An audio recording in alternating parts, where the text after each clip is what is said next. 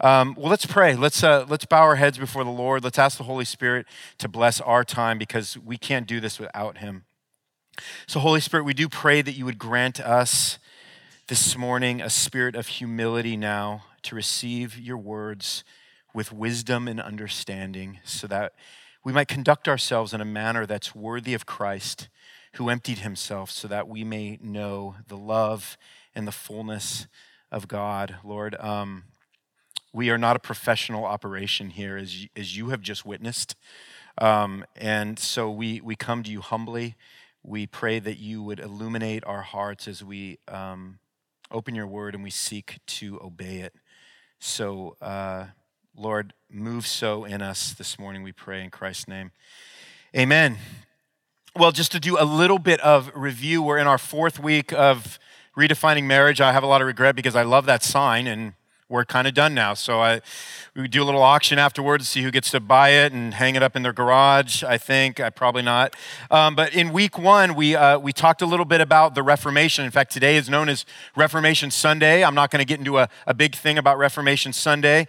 Um, but one of the big lines that came out of the Reformation was this: it was that the church is reformed and always reforming itself according to God's word. And so we sort of use that to apply to our marriages by saying Um, we need to always be redefining our marriages according to God's word. And, and what we see at the heart of redefining, as we've kind of seen all the way through as we've stepped through this, is a re self denying. So that's one of the things that we've looked at. That's been kind of a theme and a thread through the series, which is this re self denying, which is finding our greatest joy by pursuing the joy of another. And we do that by denying ourselves, our own wants, our own desires, and pursuing that in the other person.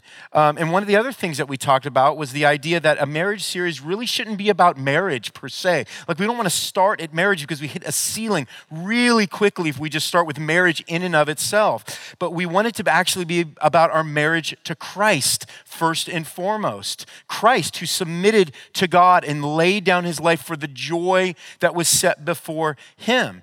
And then we also kind of brought this, you know, really ridiculous analogy to the table in the first week that talked about duct taping, right? Jesus didn't duct tape our condition. That's not what he did. He didn't find a way around what was really going on in the depths of our hearts and our depravity, but he, but he died for us. He didn't duct tape, he died for us in our condition out of love for God and for us. And, and what we established very early on with that, this is foundational.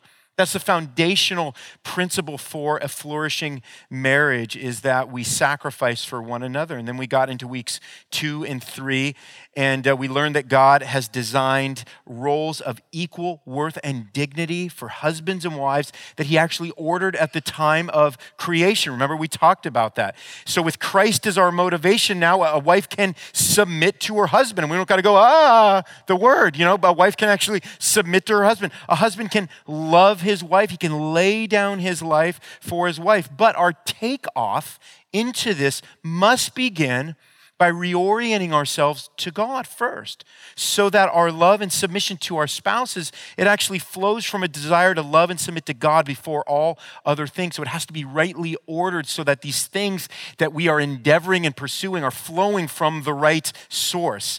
Um, Tim Keller says to have a marriage that sings requires a spirit created ability to serve and to take yourself out of the center. So we understand too that in and of ourselves, we don't have the power to do this. It has to be something that the Spirit is working through us. So three things need to be at work um, as we continue to redefine our marriages one, a focus on God, two, a focus off of ourselves, and three, a focus on serving the other. So this leads us to week four, our final week, what do we need now in order to apply this self denying love to one another? Here's the big answer that I'm going to pray and we're just going to go eat. It's called wisdom. You know, I mean, I, I got to preach a little bit longer than that, but that's, that's the answer for us today. What we need in order to apply this self denying love is wisdom.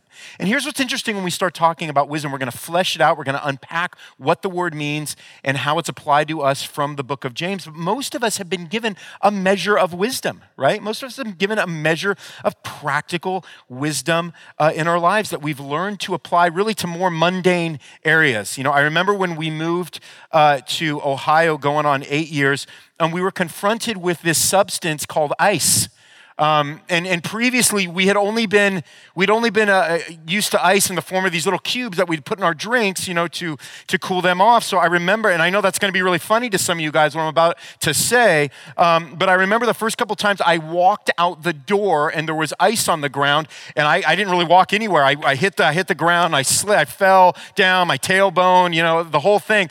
And here's the thing: like I didn't learn the next day that the ice didn't go anywhere, and I didn't learn that the next week the ice didn't go anywhere anywhere just because there hadn't been sunshine for the last seven days. So I kept repeatedly stepping off this step and sliding until finally I learned that I didn't want to die anymore.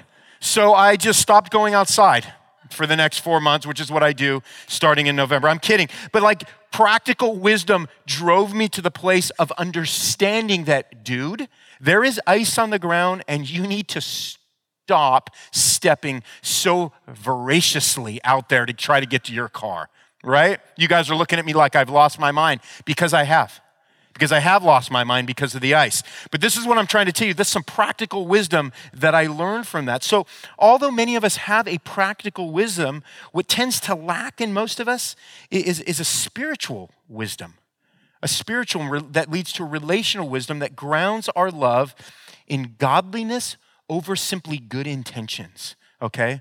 Because without wisdom, we, we can love God while still going on a rampage of misguided and self directed ways of trying to live it out. So today we're going to see what James, who is known as the brother of Jesus, that's traditionally what we know about the book that he wrote. This was the brother of Jesus writing to uh, the churches here and what he has to say about the kind of wisdom we need in order to apply the love God has given to us in Christ. And I should also mention before we start that this was, this was not, not a passage written specifically for husbands and wives and marriages, but, but it can and should be applied to them as well as all relationships. So this, this goes much wider than even just marriages. So if you've turned to James 3, let's go to verse 13, and I'm going to read, and it says this Who is wise and understanding among you?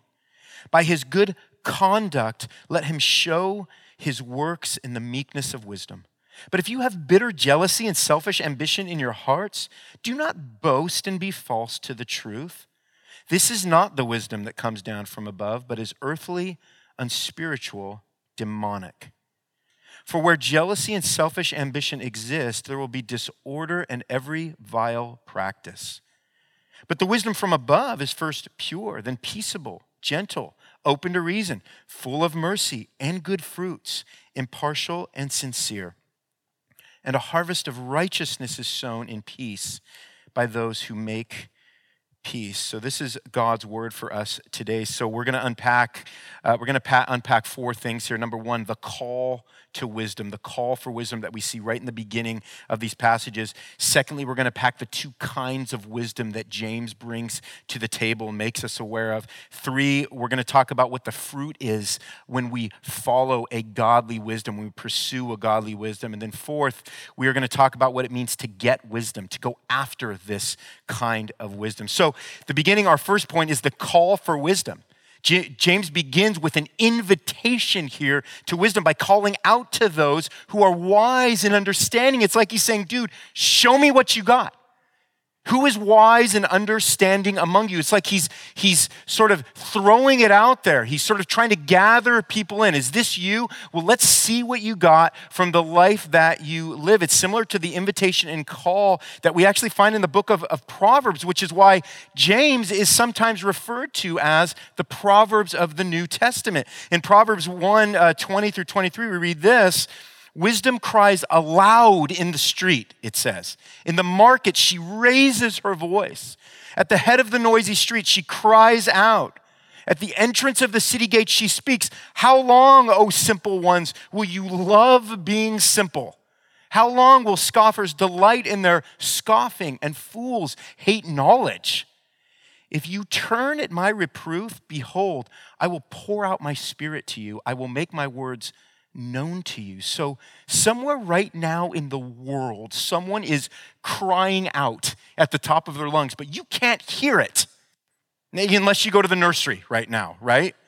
For the Christian, It's the voice of the Holy Spirit that is offering to make the wisdom of God known to you if you will only listen to his words and learn how to live from them. This is the call from James to the church.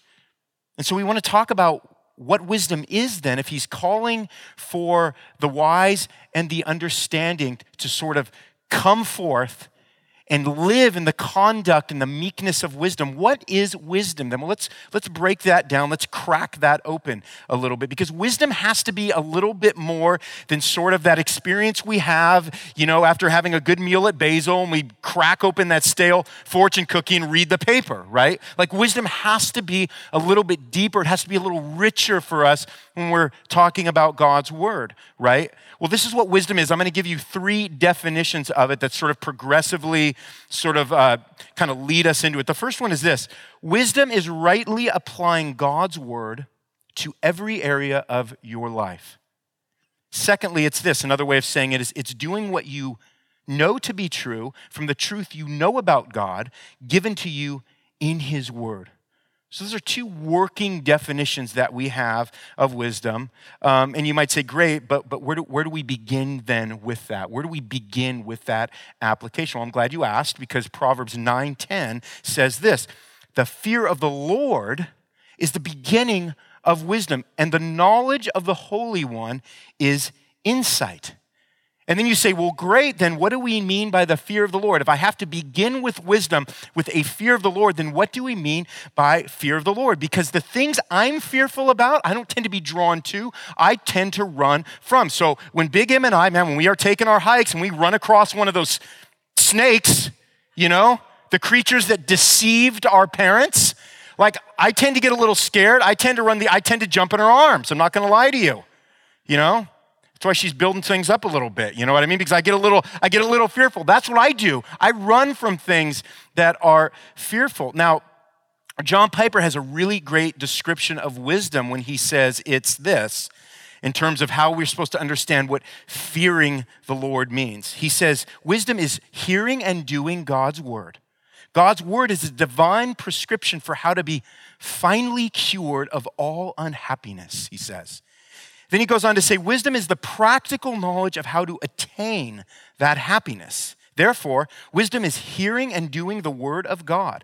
But the only people who will do this are the people who are humbly relying on God for help. And here's the part, and who fear to seek happiness anywhere but in Him.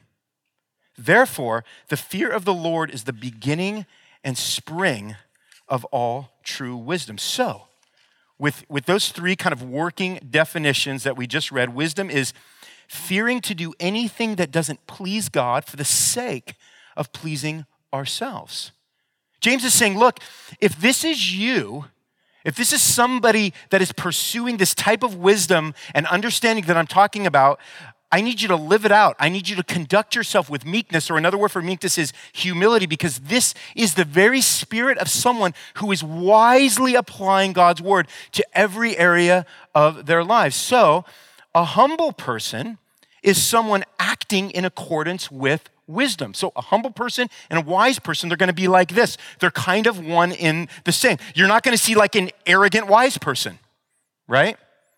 Humility and wisdom go hand in hand. It's the expectation of one who is actually a follower of Jesus, which is why you and I are so shocked when we hear of a pastor or a leader who has to step down due to not living wisely, not living in wisdom, not living in understanding, but needs to step down because there's been a measure of abuse of leadership or lying or cheating or immorality that has surfaced in, in their ministry. And the reason why that shocks us is because we expect their life to be conducted in the meekness of wisdom.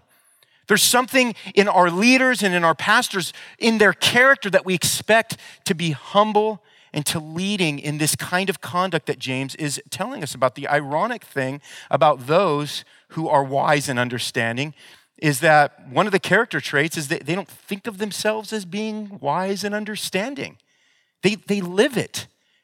They're not necessarily loud about it, right? So that's some of the character traits of what James is calling out for this call to wisdom, for this call to those who are wise and understanding. In verse 14, he issues a warning and says, Hey, if this is not you, don't be boastful. Don't, be, don't brag about it. Don't be prideful about being something you're not. In other words, don't try to fool yourself or others into believing you're wise and understanding if your life doesn't follow this pattern of humility. Now, some of you are faking it. Some of you are faking it in your marriages. Okay, let's get back to our topic at hand. Some of you fake it in your marriages. And the show that you put on for the rest of your church family and community has also fooled you into thinking all is well. So you think, man, I'm faking them and I'm kind of faking me too. Because I put on such a great show for them. It must mean I'm in a place that clearly I am not, according to what James is laying out for us right now. That's not conducting yourself in the meekness of wisdom, which means there is a lack of wisdom in your life that we're getting ready to unpack here in one second. It's kind of like the mold in your walls. You know, when you get a house inspection, they discover mold in your wall. That mold has been there. Like, for whatever reason, you just didn't discover it because you didn't get behind those walls, but they're moldy and they're poisoning you. You just didn't know it. But if you just take one layer off, it's there. And something needs to be done about it. So, the meekness of wisdom is this it's increasing a self knowledge about the fact that you need wisdom. That's the meekness of wisdom. James points out that when we live in denial of this truth, the fruit of that the eventual fruit of that will be bitter jealousy and selfish ambition, which he points out in verse uh, 14. And this is what I love about James is that he just says what it is and it's a little horrifying as we get into this because we want to break down then what exactly does James mean by jealousy and selfish ambition? Well, this is what it means when he talks about these things. It's a person who reacts pridefully when his or her ideas are challenged. That's what he means by jealousy and selfish ambition. And again, let me remind you guys this was not a passage written specifically for, for marriages. But it's interesting how well this applies when you consider what's really going on at the heart of the conflict that you have in your marriage. What is it? Well, it's that your ideas, your agenda, your wants, your desires, your plans, and your comforts are being challenged by the one you believe is supposed to be the root supplier of them. And I ain't talking about Jesus, but your spouse. Okay, that's what's going on when we talk about this idea of bitter jealousy and selfish ambition. So, what James does now is he contrasts the two kinds of wisdom for us here and, and interestingly, and, and what I think is helpful, but also a little sharp for us, is he doesn't give us any gray area, right? He doesn't give us any gray area. And you know what's wrong with that? And what's right about that is we love to live in the gray area. We love to think, you know, I know I'm not all that, but I'm not all that. I mean, I know I'm not doing so great in this area, but you know, you know, we you know each other to death. We don't do like we know we should. We don't live in the wisdom that we should because we are satisfied with living in a place of mediocrity that allows us to not have to commit to something that's actually going to provide flourishing through a measure of sanctifying work, right? So James contrasts the two wisdoms and what the results are of them. The first one you look down at verse 15 and 16 is what I call the wisdom from below. Just in time for Halloween and Stranger Things too. Right here, this is it. It's a wisdom that James describes as earthly, unspiritual, and demonic. James, why don't you just say what you really mean? You know what I mean? Earthly, unspiritual, and demonic. Well, what do we mean by those three words? Well, here's what we mean by earthly. We mean it's a wisdom that is a narrow perspective that fails to consider God's will. That would be an earthly wisdom. And unspiritualism would be where our human feelings and our human reasoning reigns supreme in our lives. And then a demonic wisdom is one that is an enemy to everything that we know about the heart of God and finds its nature rather in pride and in disobedience. And then James says, you know what the result of this wisdom from below is? He says, it's disorder and every vile practice. Well, what the heck? I mean, what is disorder and every vile practice? Well, by disorder, what James is saying is a restless and unsettled state. That's the result of this kind of earthly, unspiritual, demonic wisdom. And every vile practice means all the ways of living that just become more corrupted as they're not dealt with and they actually produce harm to ourselves and others. This is the result of applying worldly wisdom to our relationships, to our marriage, and to every area of our life. This is what I like to call an unattended to wisdom. An unattended to wisdom. What do you think about when you think about disorder? I always think about I always think about the old days, my, you know, when my kid was around nine or 10 years old or whatever, 16, and she like, if you walked into her bedroom, it was like, oh my gosh, like what happened here? You know, like what all of you experience like every day right now, you know, something close to that. But it was a very unsettled, unkept state of disorder, right?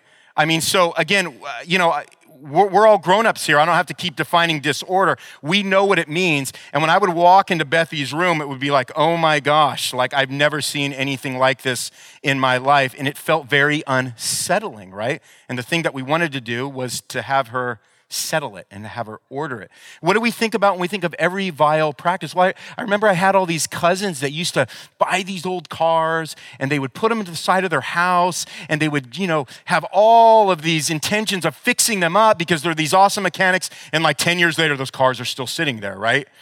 And all they're doing is they're getting more rusty, they're getting more corrupted, they're less like even the bad condition they were in when they first arrived at the house. So, this is what an earthly wisdom from below, this is what it eventually produces disorder and every vile practice. If you go back to James 1, verse 21, James kind of fleshes it out a little more intricately, and he says, Put it away from you. He says, Therefore, put away all filthiness and rampant wickedness and receive with meekness the implanted word which is able to save your souls. So we just get sort of this grotesque view of what happens when we apply an earthly and unspiritual and demonic wisdom to our lives. And then James contrasts it with verse 17, which he calls wisdom from above, which he says is pure he says it's peaceable, it's gentle, it's open to reason, it's full of mercy, it's impartial and sincere. What does he mean by that? What does he mean by these attributes? Let's unpack these for one second. What do we mean when we say pure? What's, what's a wisdom from above that's pure? It means that your motivations are in line with God's desires. That's what he means by somebody who has a pure wisdom from above, who's applying that to their lives. And when he says peaceable, he means having a peace, a, a, a, presence and a posture of peace with your spouse or with a loved one or with a friend. This is a relationship where there is not a measure of attacking or accusing or button pushing or being on the defensive. Whereas you're in a relationship instead that is always trying to create peace. Again, not by never confronting things that are wrong, but you have a posture that goes into everything as, as one who is peaceable. And then he says gentle, which is dealing softly with one another, tenderhearted, pausing to listen attentively. I mean, I don't know about you, but, but sometimes that's really lacking when, when we look at the state of some marriages. It's just that soft tenderness that a couple once had with uh, one another that is sort of dissipated. Open to reason means you consider the ideas and opinions of the other person. You receive them as being worthy and value and valuable. You know, you don't just push them off to the side, but you're open to learning what they have to say about what's going on in your lives. Full of mercy. We know mercy by the mercy that God gave us in Christ. It's not giving them what they deserve, but they do dumb things, Martin. I know. I mean, not my wife, but I know, right?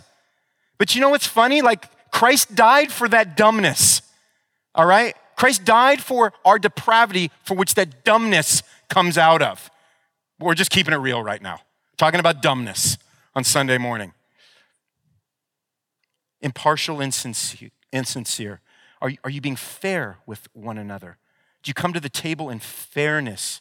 Do you, do you try to do you try to not be a manipulative person? Do you try to act in a way that displays genuine love for the other person? So, when James is talking about wisdom from above, he's contrasting it with wisdom from below. And here are the decisively different fruits that come out of each. And then ultimately, he says, a harvest of righteousness will be sown in peace by those who make peace. In case you didn't know, marriage is sanctification.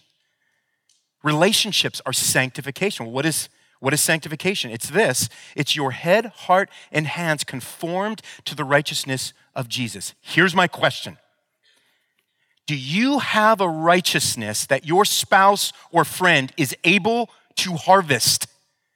Is there something in you that is harvestable?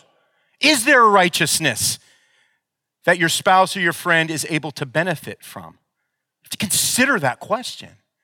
One of the telltale signs of wisdom from above is that in place of disorder and vile practices, there will be a peace, it says. So if I were to poll all of you today, man, none of you would be opposed to that. In fact, at the very minimum, if I just said, hey, what's what, if I could just offer you one thing right now in your marriage, what would it be? For most of you, generally speaking, don't send me an email when I don't list your, your one thing. Generally speaking, um, you would say, Yeah, I would love some peace. If we had peace, we wouldn't have to agree on everything. We wouldn't have to like this, all the same things. But if there was a peaceful companionship between the two of us, that would be so lovely. That's what some of you and many of you would say. And you know what? It's available. What James is driving at here is that this is available when the right kind of wisdom is being applied in your life and in your relationships. The problem is that we seek it through selfishness rather than through self denial. Do you guys hear what I'm saying with that? We, we seek it through selfishness rather than self denial. Wisdom and understanding provides the spirit of humility in which peaceful living and giving is possible. I mean, listen, a marriage that has two sinners, and that is all marriages, that has two sinners pursuing a greater desire for God and then living that out in humility toward one another will be a marriage steeped in righteousness and bubbling over with peace.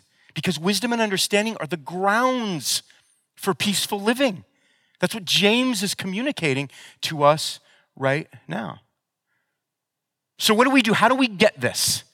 How do we acquire this, right? We just gave you a bunch of information about what wisdom is, the kinds of wisdom that are going to exist in our lives with, again, not a lot of gray area. How do we get wisdom? Proverbs chapter 4, 7 through 8 says this The beginning of wisdom is this get wisdom.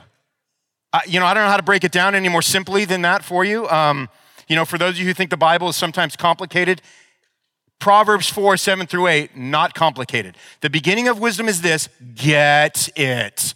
Get wisdom. And then it says this whatever you get, get insight. Prize her highly. In other words, everything we're talking about this morning, don't just brush it off. Don't brush it off. Don't go home today like looking in a mirror, forgetting what you looked like. Prize it highly. She will exalt you, it says.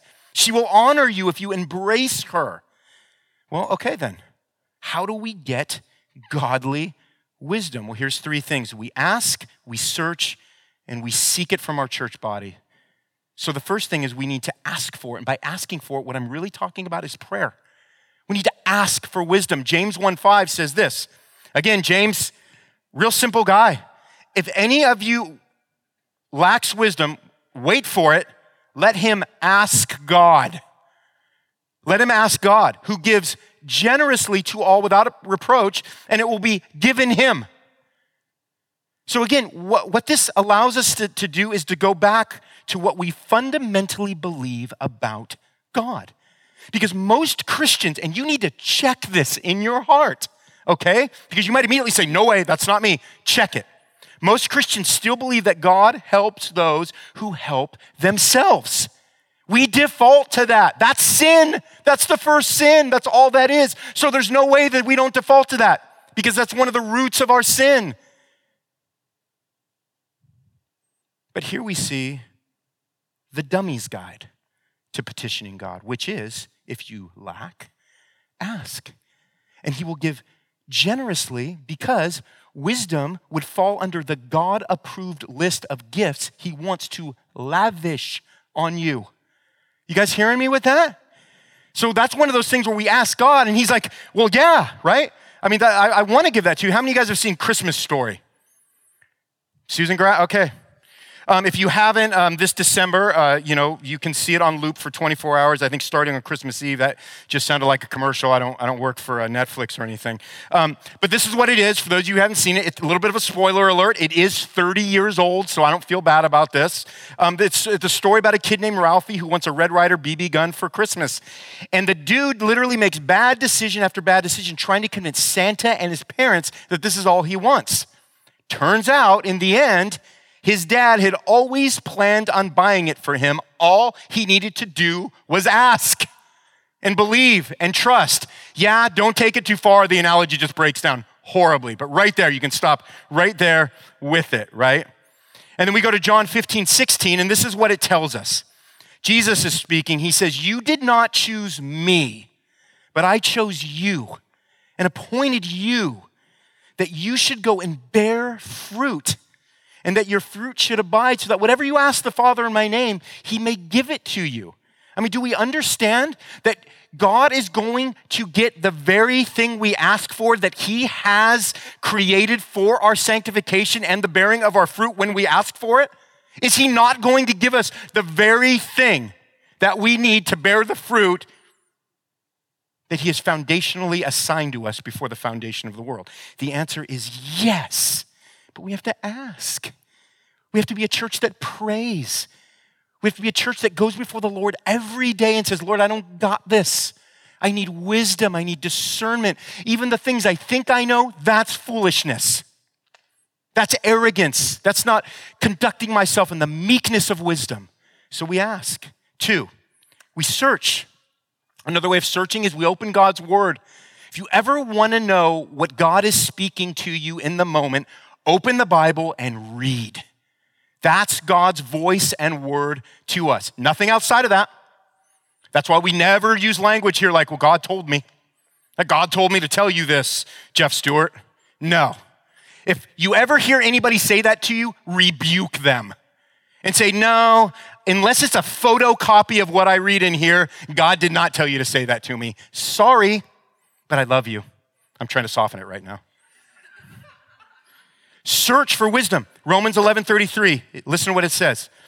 Oh, the depth of the riches and wisdom and knowledge of God. Dude, how unsearchable are his judgments and how inscrutable his ways. We live in an era of just fortune cookie wisdom, man. Twitter, 24 hours news media, Netflix, whatever, right? We're inundated with what James is describing here as earthly wisdom, and it literally permeates the church. If you don't believe me, just take note. Seriously, remember the sermon and take note of the kind of wisdom that just comes flooding out of your mouth during conversations you'll have this week because it can be shockingly earthy and unspiritual, and most of us would think way too far to say demonic. Easy, pal. Easy where you're going with that. You want to know, you want to know what keeps me awake at night as your pastor? Some of you have asked me this before. So here it is. I'm going to I'm going to lay it out there. The fear that we are biblically illiterate. Because I feel like I got to answer for that one. Let me tell you, there's a little bit of a fear that even goes a little bit above that, if I could layer it, layer it on there. And, and it's this not just biblically illiterate, but biblically ambivalent. We just don't even we just don't even care. Like other than this gathering where you got to hear this dude or Chris Lawson or Scott just you know, go, go, go. Like, man, it's just not something, it's not something that's being pursued. It's not something that's being just gone after. That is what keeps me awake at night.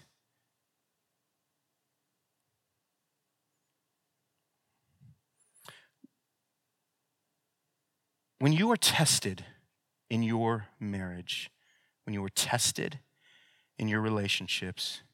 And, brothers and sisters, you are going to be tested the only wisdom you have that is going to allow you to find a place of assurance and comfort and rest and hope is in a wisdom that comes from above.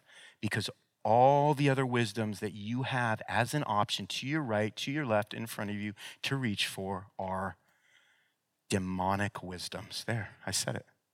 Because that's what James says. Doesn't really give us a lot of options. But when we search God's word, we get a treasure trove of knowledge that comes straight from the breath of God into the depths of our minds and hearts. It's a thanksgiving feast of wisdom. What have we been doing the last four weeks? Well, we've been searching God's word to find out what God has to say about marriage. And you know, the beauty of this search engine, which is God's word, is that God's word will, will never be depleted. We will never come to the end of the amount of his wisdom and knowledge because his ways, it says, are unsearchable. It doesn't mean we can't discover anything. That's not what unsearchable means. It means that we can never find an end to the things that we will discover.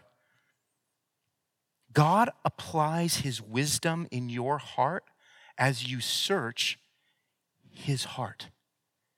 That happens when we open his word.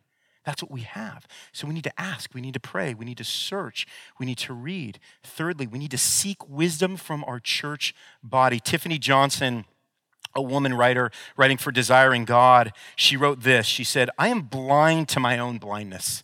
And I need the perspective of others who are further along the road to Christ likeness than I am. She said, We are prone to minimize our own faults and focus on others. Close knit community lovingly urges us toward maturity. So when you spend your time with brothers and sisters that are running after Christ, what they do is they point you to godly wisdom as opposed to the kind of wisdom you're going to receive from the world. Well, what world? That's broad, Martin. Okay, the world of coworkers, the world of family. Uh oh, the world of friends who will say things like this God doesn't want you to be unhappy. Say things like, You deserve better than this. Say things like, You are entitled to have someone who meets your needs. Don't settle. Say things like, Chase your dreams, trust your heart. Live in the moment. Do what's right for you. Oh my gosh, it's like a bunch of like reject lines from like Hallmark cards and Nike commercials. I mean, all of that right there. It's earthly wisdom, but it is fuel that you are fed constantly. And fuel that we are fed constantly has the danger of conditioning us. So we got to be warned. We got to be warned about the kind of wisdom that is not from above, that is earthly. Paul, writing to the Corinthians, says, Yet among the mature we do impart wisdom. So he's saying, I come to you, I help you, I, I nurture you, I communicate with you, I serve you by giving you wisdom. And he says, although it is not a wisdom of this age or of the rulers of this age, because they are doomed to pass away.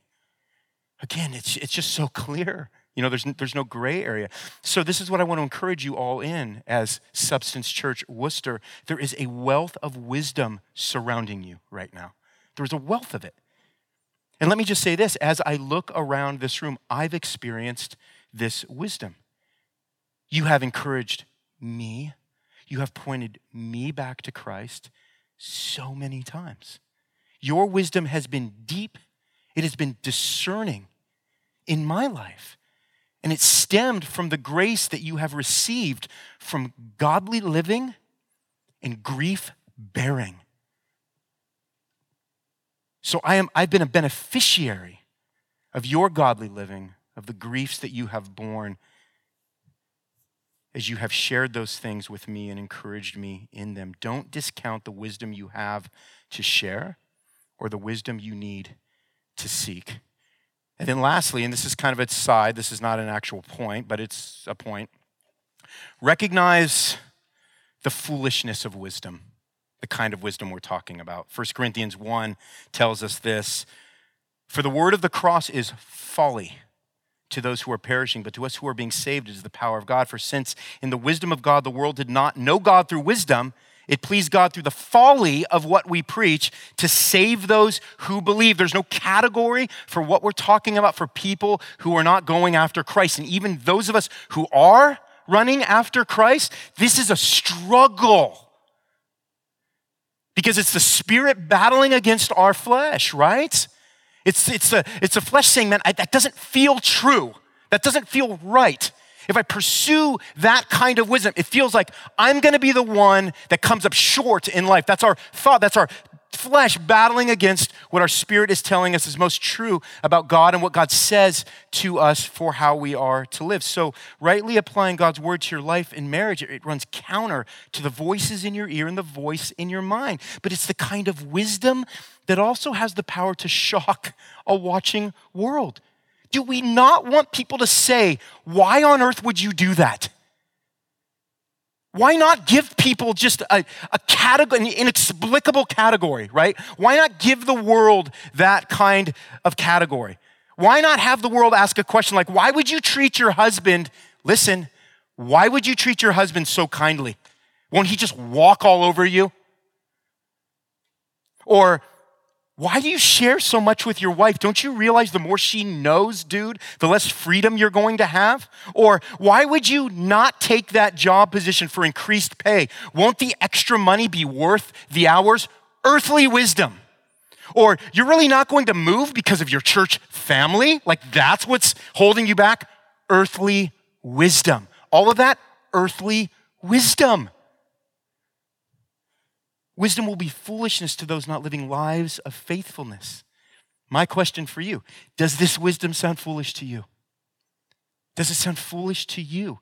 If you put a magnifying glass on your life and marriage today, on relationships today, what kind of wisdom would you see most applied? Because to properly redefine marriage according to God's word means reapplying layer after layer of godly wisdom so that the love and submission of Christ gets rightly applied to your spouse. So, in closing, we have to plead with God for this. We have to plead with God to impart this wisdom to us that finds its origins in who? In Jesus Christ, who is, as Paul tells us, the wisdom of God. It's all displayed in Christ, who sacrificed for all so that we might have peace with God and a harvest of righteousness applied to us for salvation. The ultimate fruit of humility and self denial it's the cross. It's the salvation that we've gained from Christ. And you know what? And here's where I want to encourage you as we close it doesn't happen in a day. So to walk away from a four-week marriage series where maybe getting a lot of information, and there's so much grace in this because this is a process. This harvest of righteousness that comes from applied wisdom does not grow to maturity in a day. It takes days.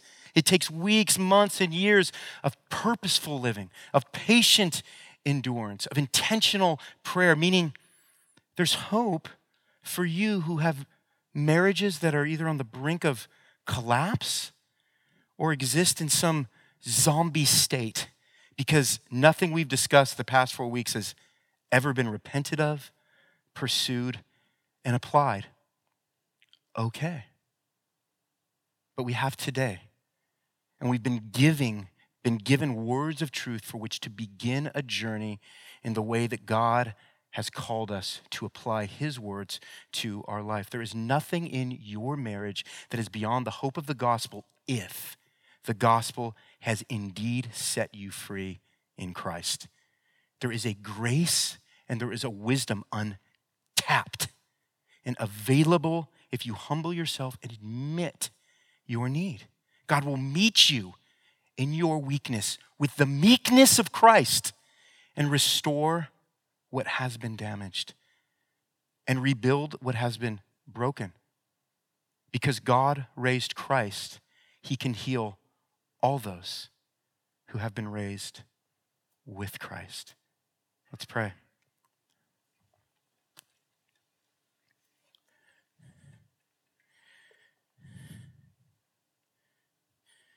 God, when we come to the end of passages such as these, we look into our core and we see the ways that we fall so short of this kind of wisdom from above that you have given us.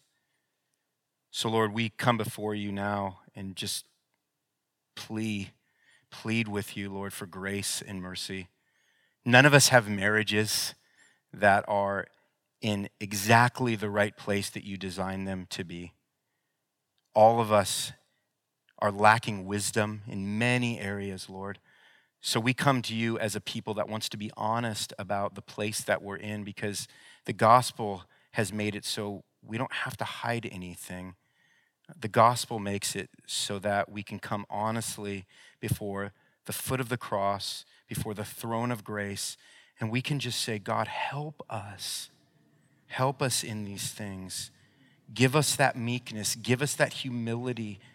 Give us that wisdom and discernment to see the cracks that need to be dealt with. And then give us the courage, Lord, to seek after those who can help us step through some of these things.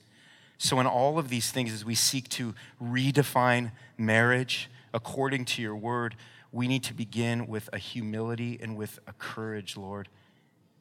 And so we ask for that, and we ask for a desire, Lord, to love you more greatly and to vote ourselves more deeply and dearly to you, and that our affections would rise and enlarge for Christ so that our marriage is the outflow of a love for God that you've given us through your Son, Jesus. Thank you that this is possible, that the gospel makes all things possible, Lord, if we are willing and we are humble. And so, Lord, do that work in us, we pray, in Christ's name. Amen.